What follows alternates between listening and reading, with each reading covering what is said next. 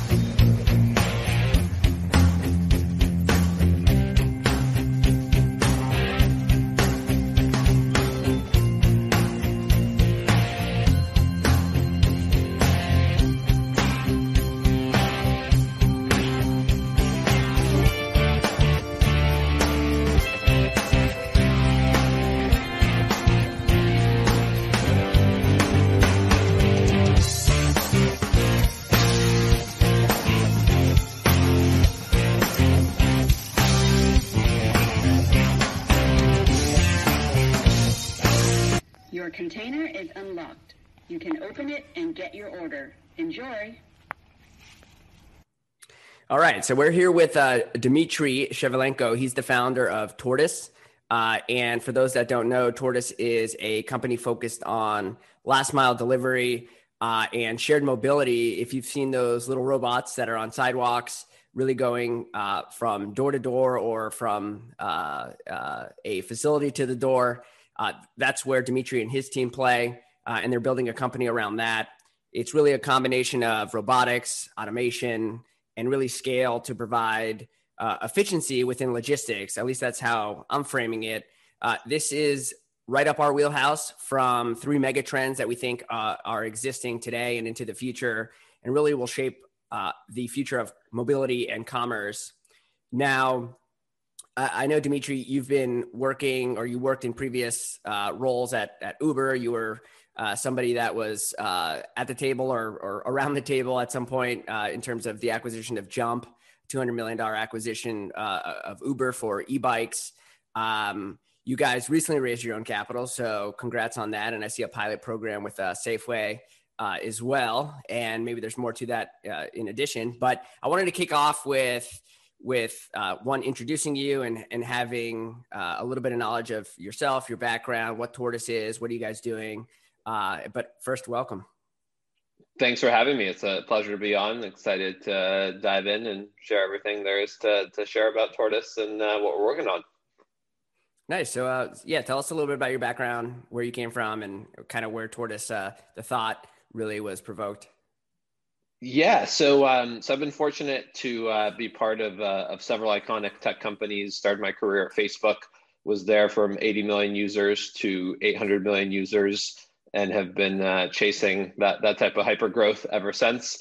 Then went to LinkedIn, was a product manager there for several years, and then joined Uber, largely because I saw a lot of the smartest folks from Facebook were all going to Uber, and was a director of business development at Uber, led, as you alluded to, led Uber's expansion into new mobility, which included the Jump acquisition and partnership, Uber Transit, short-term car rentals. It's this idea of turning Uber into a transportation super app, the Amazon of transportation, architect of that. And through that, got to know a lot of the most promising companies and entrepreneurs across the mobility and future of workspace. And so after a 4-year run at Uber, left the company and became a full-time advisor, working with 8 different companies, ranging from autonomous helicopters to shared scooter operators to mobile parking and everything in between. And during that period, started collaborating with my now co-founder, David Graham, and he had a really surprising technical insight. He was working on building a semi-autonomous lawnmower, and he realized, of all things, that if you're working with a light electric vehicle, something that weighs under 200 pounds, and you don't need to move it faster than 7 miles per hour, and you're okay with the solution that combines autonomy with a remote driver, so somebody can be halfway around the world and sees out of the cameras that are on the vehicle, it only takes around $150 in added electronics to take any light electric vehicle and make it possible for it to be remote controlled over a 4G network. And so we got really excited, and we founded Tortoise in summer of 2019 with the idea that, you know, we're going to be this horizontal provider of effectively a moving service for any light electric vehicle. And we actually first focused not on last mile delivery, but on the shared scooter space, which I knew very well, and applied this technology so that a rider could summon a shared scooter to their front doorstep, just like they would an Uber or Lyft. And then you could have that same shared scooter, instead of cluttering the sidewalk, have it repark itself after a rider completes their trip, and even return to a charging site. So you don't need to pay people to drive around in gas guzzling vans and trucks to recharge electric scooters, and in doing so, undoing a lot of the environmental benefits. And so we were doing great in that space, in that vertical, had several deployments live, and COVID hit, which wasn't great for the shared mobility space, but it was fantastic for last mile delivery. You know, overnight, everybody started ordering everything online and expecting it to be delivered same day. And we always planned on expanding into the delivery space, but COVID accelerated that timeline. And now we're primarily focused on that space, and have built our own robot that is differentiated in its focus specifically on grocery and parcel, its cost structure and business model.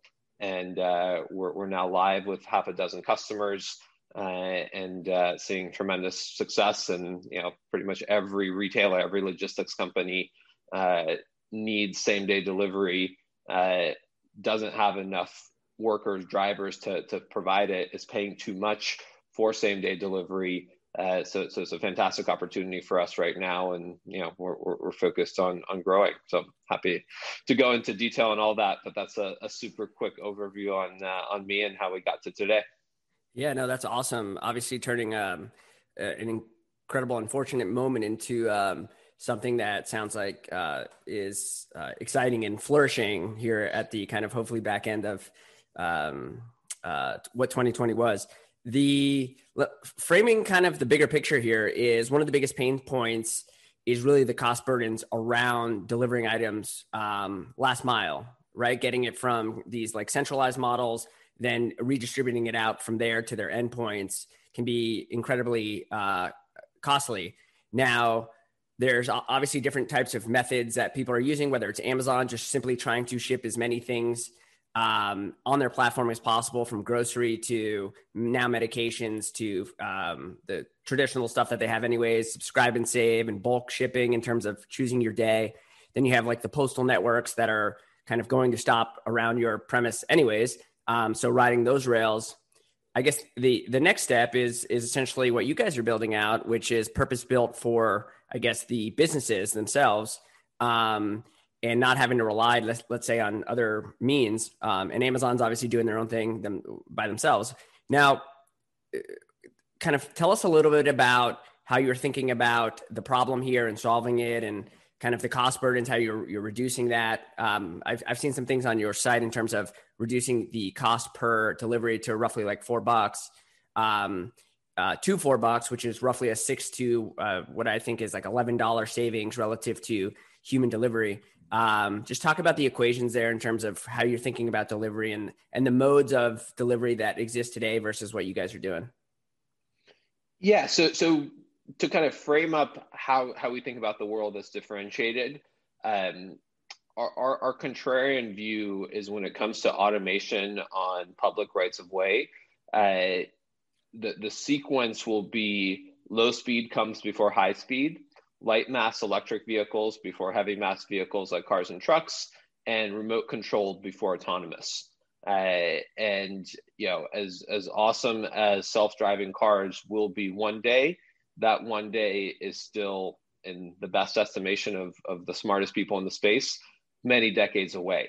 And so we think it's important to start with a solution that is not a science project, but actually something that is reliable and commercially scalable, and can provide cost saving and business value on day one, as opposed to having a very long ramp period. And so our solution in delivery right now is 100% remote controlled.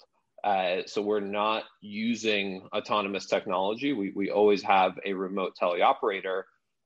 Now where we've innovated is we've built our remote teleoperations infrastructure so that remote driver can be anywhere in the world. And a great analogy is we're effectively doing for last mile delivery what globalized call centers did for customer support, which is to take a very expensive Western labor market job, and by empowering anyone to do it anywhere who has a laptop, an internet connection, and in our case, an Xbox controller, you know, those are the three things you need, you can now make money driving one of our robots down the sidewalk from a store to a recipient's home. And so being able to tap into that labor arbitrage, we're able to deliver cost savings, and that's kind of how we get to that $4 cost for a 2-mile delivery. So we charge effectively around $1 per mile. And so that means, you know, for a 2-mile delivery, 2 miles there, 2 miles back, that's how we get to that $4. Whereas, you know, using a gig service or full-time employees, as you mentioned, that would otherwise be $10 to $15. So it's a pretty profound cost saving there. But by not focusing on autonomy on day one, we're also able to have significantly lower bill of materials on our robot. So our robot is about 5 times cheaper than the next cheapest delivery robot we've encountered. And so we're able to lease it for just a few $100s a month to our customers. And that, you know, that pays back nicely for us. And it's, you know, again, it's cost saving for our customers. And the reason we are able to have such a low BOM is we're not overloading our robot with LiDAR and compute necessary for trying to do autonomy on day one.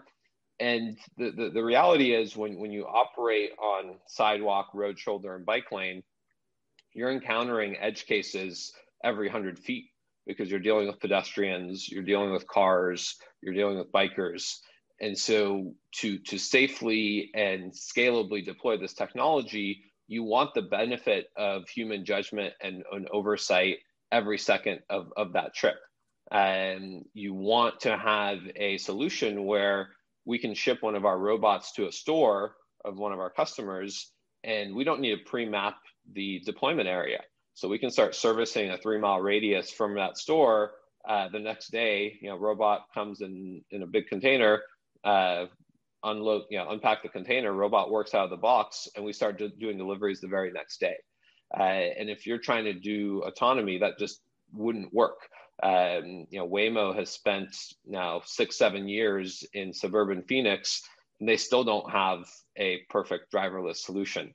And they've mapped that area. You know, I mean, they know every inch of every surface of suburban Phoenix. And so, you know, low cost remote control, we think is the very important gate to getting to autonomy because, you know, unlike Waymo and some of these other folks, we're creating our map of the sidewalk, road, shoulder, and bike lane, not by burning hundreds of millions of dollars, but by offering a commercial service that's cost saving for our customers, profitable for us. And so as we do remote control trips, we're collecting the data we need to, in a few years' time, using the exact same robot, turn on semi-autonomy. Got it. So let's break out those two sides, right? So you have the consumer side and what they see and their experience, and then the driver's side. Actually, I want to get to know like what that experience is like. So the person sitting in kind of like your central facility, one, how many different journeys can they go on at, I guess, at the same time? It sounds like because it is fully remote or remote controlled, they can essentially do one at a time, correct? Yeah, so when a robot is actively in delivery, it's a one-to-one relationship. But when a robot is, say, waiting for the recipient to come out and get their stuff from the robot, then we have, we basically have one person who's able to look at 20 robots just to make sure, the wrong person isn't coming to get their goods from one of the containers that have Bluetooth locks on them, which the remote operator is able to lock and unlock. So yeah, it's one-to-one when we're actively driving.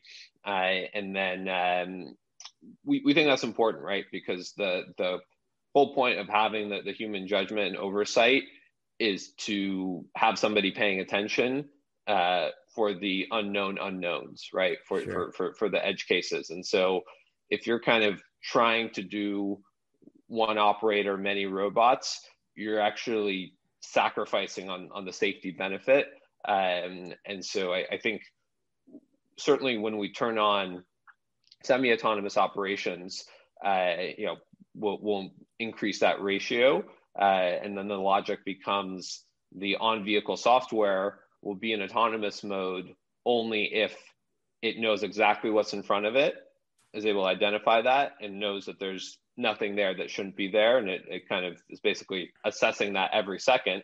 The second it doesn't have full confidence that it knows what's in front of it, and that it's safe to proceed, it'll stop and wait for a remote driver to take over. And so, we certainly anticipate that even many years from now, when you're crossing a busy intersection, or you've got a lot of pedestrians ahead of you, autonomy software just won't be able to handle that. You're going to want human judgment and oversight. You're going to want other fun capabilities our robots have is the teleoperators can play voice commands. And so, if somebody's, trying to have too much fun and stand in front of the robot on purpose, the robot will politely say, "Hey, can I help you?" And so, managing those interactions with the other users of sidewalks, and bike lanes, you're going to want that human layer for at least many years in the future. Yeah, no, I think I feel more comfortable with some sort of human behind that robot that's walking beside me while I walk with my 3-year-old and down the same path, right? So that person that is sitting there, so let's take like Safeway, for example, or no name customer that is looking to fulfill using your product and solution is essentially order comes in through one of these alternative sites, I'm assuming. The source of demand for the e-commerce we're agnostic to, right? Our basic idea is you tell us, you load the robot, you tell us which robot you want moved and where you want to move it, and then we take over. But everything that happens before that, we're not trying to be in that process. And that's actually why retailers love us, is we're not trying to compete with them. Right. We're not trying to build our own delivery network. And that's why our business model is leasing the robot to a retailer, just like they would lease a delivery truck, except we also provide the on-demand driver that you're only paying for when you're actually doing deliveries. That's effectively built into that vehicle. We're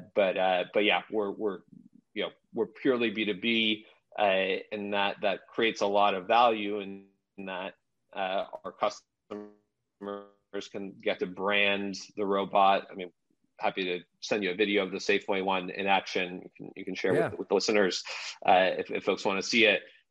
But it becomes a really powerful out-of-home marketing channel for those retailers and certain logistics companies. In addition to the cost savings on delivery. Got it. So the person inside of the grocery store puts the bags in, they connect to you guys, they say, "Hey, it has to go here." A remote driver now is in tune with this robot and has to deliver to a specific facility.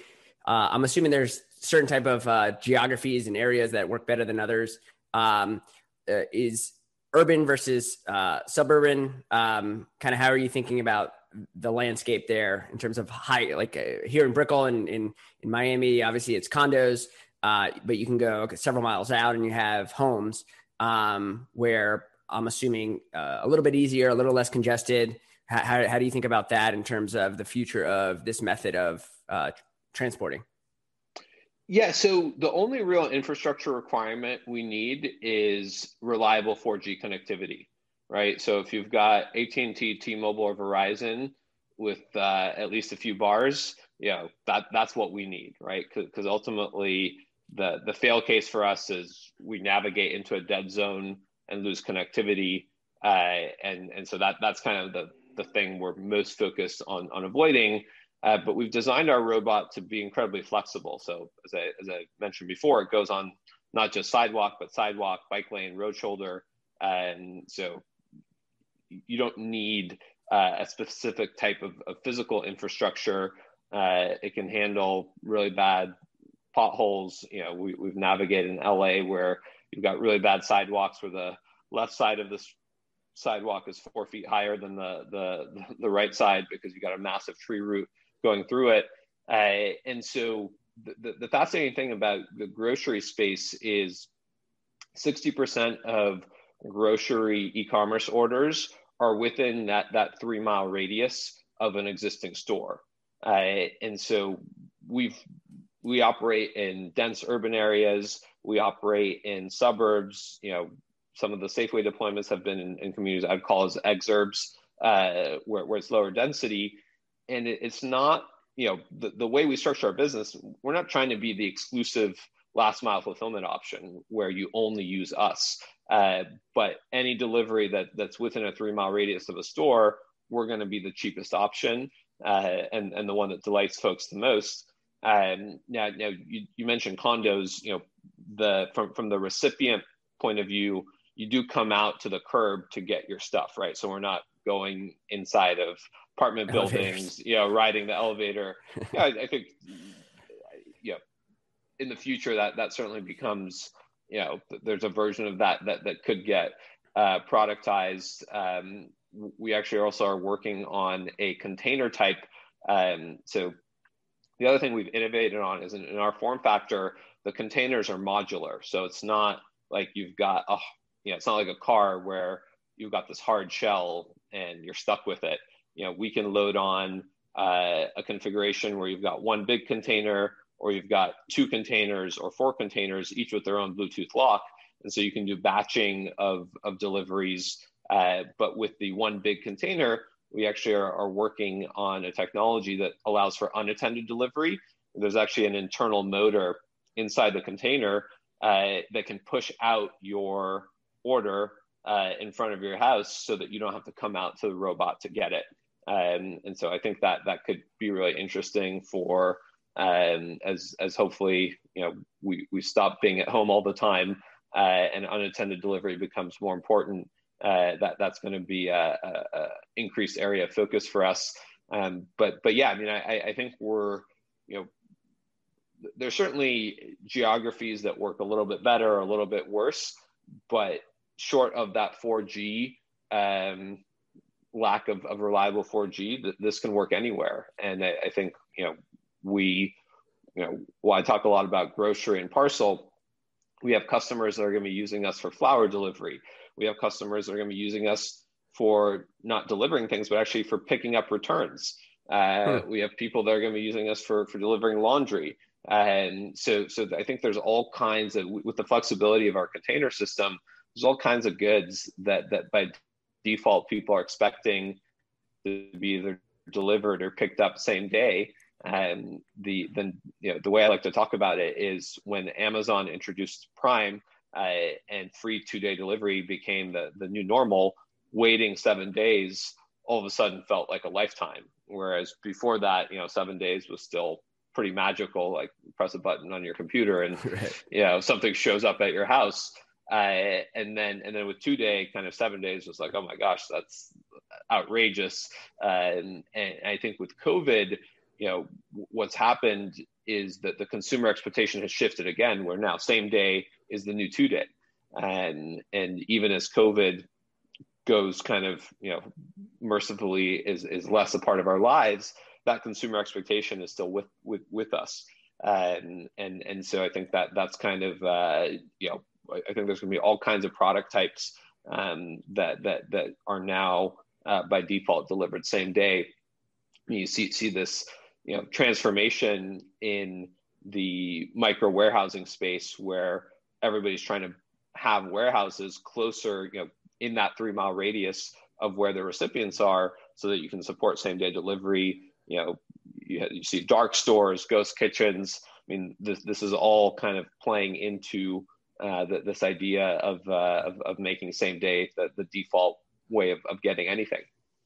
Yeah, no, it seems like this is, it seems pretty important. I mean, just using your basic numbers in terms of the kind of cost gain from a shipping standpoint, the biggest friction point in delivery for the most part is that shipping cost at checkout, but also for the business that is potentially either passing that on, right? So conversion on the consumer side drops, or you have the business just eating or subsidizing part of that shipping fee. And if, again, when you just look at kind of generic figures of shipping and delivery, they're in that kind of $4 to $8, $10 range, specifically on things like Instacart and some other services. Now, if you can reduce that to the numbers you're talking about, I mean, you're talking about commerce or digital commerce in a sense, really seeing a massive increase potential in volume, just given that you don't have that friction sitting in between anymore. I don't know how businesses are thinking about this, whether they're thinking about it in the terms of increased volume versus increased profit in terms of margin. How are they typically thinking about that aspect? Because right now it's normalized, right? Where Instacart, you're paying this monthly thing, and there's a perceived notion that the delivery is free, but for the most part, that it's really a slight increase in the price on the list price on the product. Yeah, right. And again, obviously through volume, you can reduce some of those things, but it just seems like such an important aspect of delivery that I don't think a lot of people are really paying attention to, other than kind of YouTube videos of seeing some of the other maybe providers in the space. So like how are companies seeing it from your end when you pitch to them? Are they seeing it more as a volume driver or a profit margin driver? Kind of what is that pitch, you know? Well, I think right now it's just keeping up with the demand, right? So most grocers, they just, you know, their slots for same day delivery get filled up, you know, by 6 a.m. Right. And of the day before even. And so I think it's right now it's keeping your head above water. I think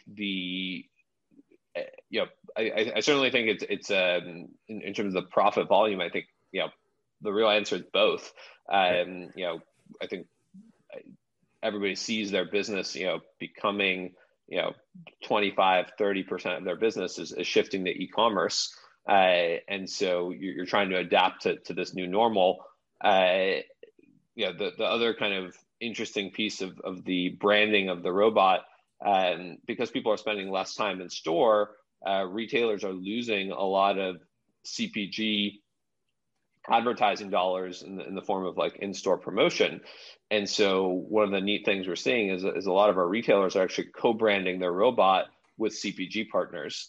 And so they're basically, the cost of leasing the robot is offset by the marketing lift you get from co-branding it. I think there's a lot of transformation happening, and to get, you know, basket sizes up to what they are when somebody goes in person to a store. You want to have predictable, reliable experience with e-commerce, and I think we're enabling that. There's also another big benefit is our solution is zero emissions. So it's, you know, battery powered, and we swap, you know, you have swappable batteries, so you can run the robot all day long without needing to take a break. It doesn't get tired. And so I think that is another reason a lot of retailers are embracing this, is they have pretty aggressive sustainability goals, and we're a way of achieving that. Got it. Let me ask kind of last couple questions is really around the deployments, right? If you think of the deployment inside of a facility, These things probably aren't too small, right? They take up space, they take up some effort. How are they thinking about positioning these inside their facilities? Are they indoor, outdoor? Are these, I'm assuming they're fairly weatherproof. Yep. For the most part, maybe not for everyday storage, but kind of how big of a deployment can an actual facility achieve to understand this, the potential scale here? Yeah, so I think the it really depends on the footprint and the size of the doors of a specific grocery store. I mean, like there's a lot of variance here. Sure. I think what a lot of retailers are seeing is there's actually a real benefit to parking the robot out in front of the store because it gets customers excited. You know, what we noticed is with some of our early deployments is people would see the robots and they'd be like pestering the staff, like, "Hey, how do I get my stuff delivered with that?" Right? And yeah, and you have kids asking to parents, "Hey, can I have my picture taken with that robot?" So I think the in many ways the workflow that we're slotting into is the same workflow that grocers are using for curbside pickup. So the same, pick and pack, and then, load process that you do for curbside pickup, that works naturally with our solution. And it's one of the reasons, we've been able to quickly launch our deployments is retailers pretty much overnight had to figure out curbside pickup and train their staff to support that and figure out new processes. And we're benefiting from that, right? We're instead of taking the order out to a person's car, you're putting it in the robot, right? Everything else is the same. And so I think where the robot is located ultimately ends up being a function of where that pick and pack for curbside pickup and where those orders are, are stored until the person comes. So that ends up being a big variable, a big factor. It can be a little distracting to have the robots inside the store during the day. And so I think kind of having them right in front of the store and get loaded there is usually the happy path. And then at night, just bringing them, when the store is closed, just bring them inside for safe storage. Got it. Last question is really around the variability of, like, let's say a grocer versus a restaurant. Are you seeing uptake in restaurants? Obviously, it's slightly different, one basket size in terms of price point. And then also there is that quality aspect to getting, let's say, a hot dish to somebody's home. Are you seeing the same type of traction there, or is it something that is still kind of everyone? I think everyone's having trouble here trying to figure out this model on the restaurant side. Do you pool it right with like the Postmates pool and some other pools, but then that last person getting that last delivery is, generally speaking, could have been the first one in, but actually the last one out. What are you seeing from the restaurant side of the business? Yeah, so. One of the things that's really different about our solution is the carrying capacity. So our robot can move 120 plus pounds of goods, which is about 5 times more than a typical delivery robot. I don't know if you've seen like a Starship or KiwiBot or the Postmates robot. And that was very intentional on our part. And one of the key design requirements, largely because, I saw what you alluded to, and the combination of a low speed robot and hot food ends up being not particularly appetizing. So when you order something on Uber Eats, you expect it at your door in 20 minutes because you're hungry. Right. Whereas when you're doing an online grocery order, you press that buy button on Instacart. If it shows up at your house 2 hours later, that's still a magical experience, right? So the reason grocery and parcel is a great category for same-day robotic delivery is it doesn't need to be 15 minutes or less, right? You have a little bit more time, and that works well with kind of the 4-mile-per-hour average speed that we're seeing in our deployments. That said, I think with food ordering, we're going to see a transition away from everything being on demand to a lot more pre-scheduled orders, right? So paying a 25% premium on your food for the rush of like, well, I want it right now, and I wasn't able to make up my mind yesterday of what I want, that will wear off at some point. And I think, you know, what isn't going to wear off is the desire for somebody else to cook your food for you. I think what will get tiresome for folks is paying a very heavy premium for that on-demand experience. And so as, you know, food delivery becomes more pre-scheduled and less on-demand, I think that's where we play, because then we can batch together orders, and we have the time to get it to a person in a preset window versus on-demand. Yeah, that makes sense. That definitely makes sense. Dmitry, I think that's a good place to end the conversation today. Maybe we'll get an update from you in 6 to 12 months from now, see the progress that you guys have made, and I'll see that video that you were talking about in terms of Safeway, so we can see your tools in action. If I guess people wanted to learn more about Tortoise, where can they find you? And then also just big picture, what's in the near term, what should people be looking out for, and something exciting that maybe you guys are thinking about here in the near term? Yeah, I mean, we're on track to launch deployments with 4 of the 10 largest U.S. grocers this year.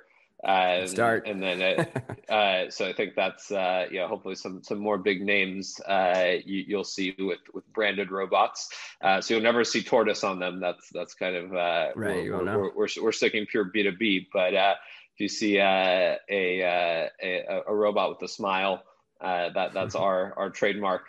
Happy to connect with folks that are interested in the solution. They can email me directly at Dmitry@tortoise.dev, DMITRY. Otherwise, follow us on Twitter at TortoiseHQ, happy to continue the conversation there.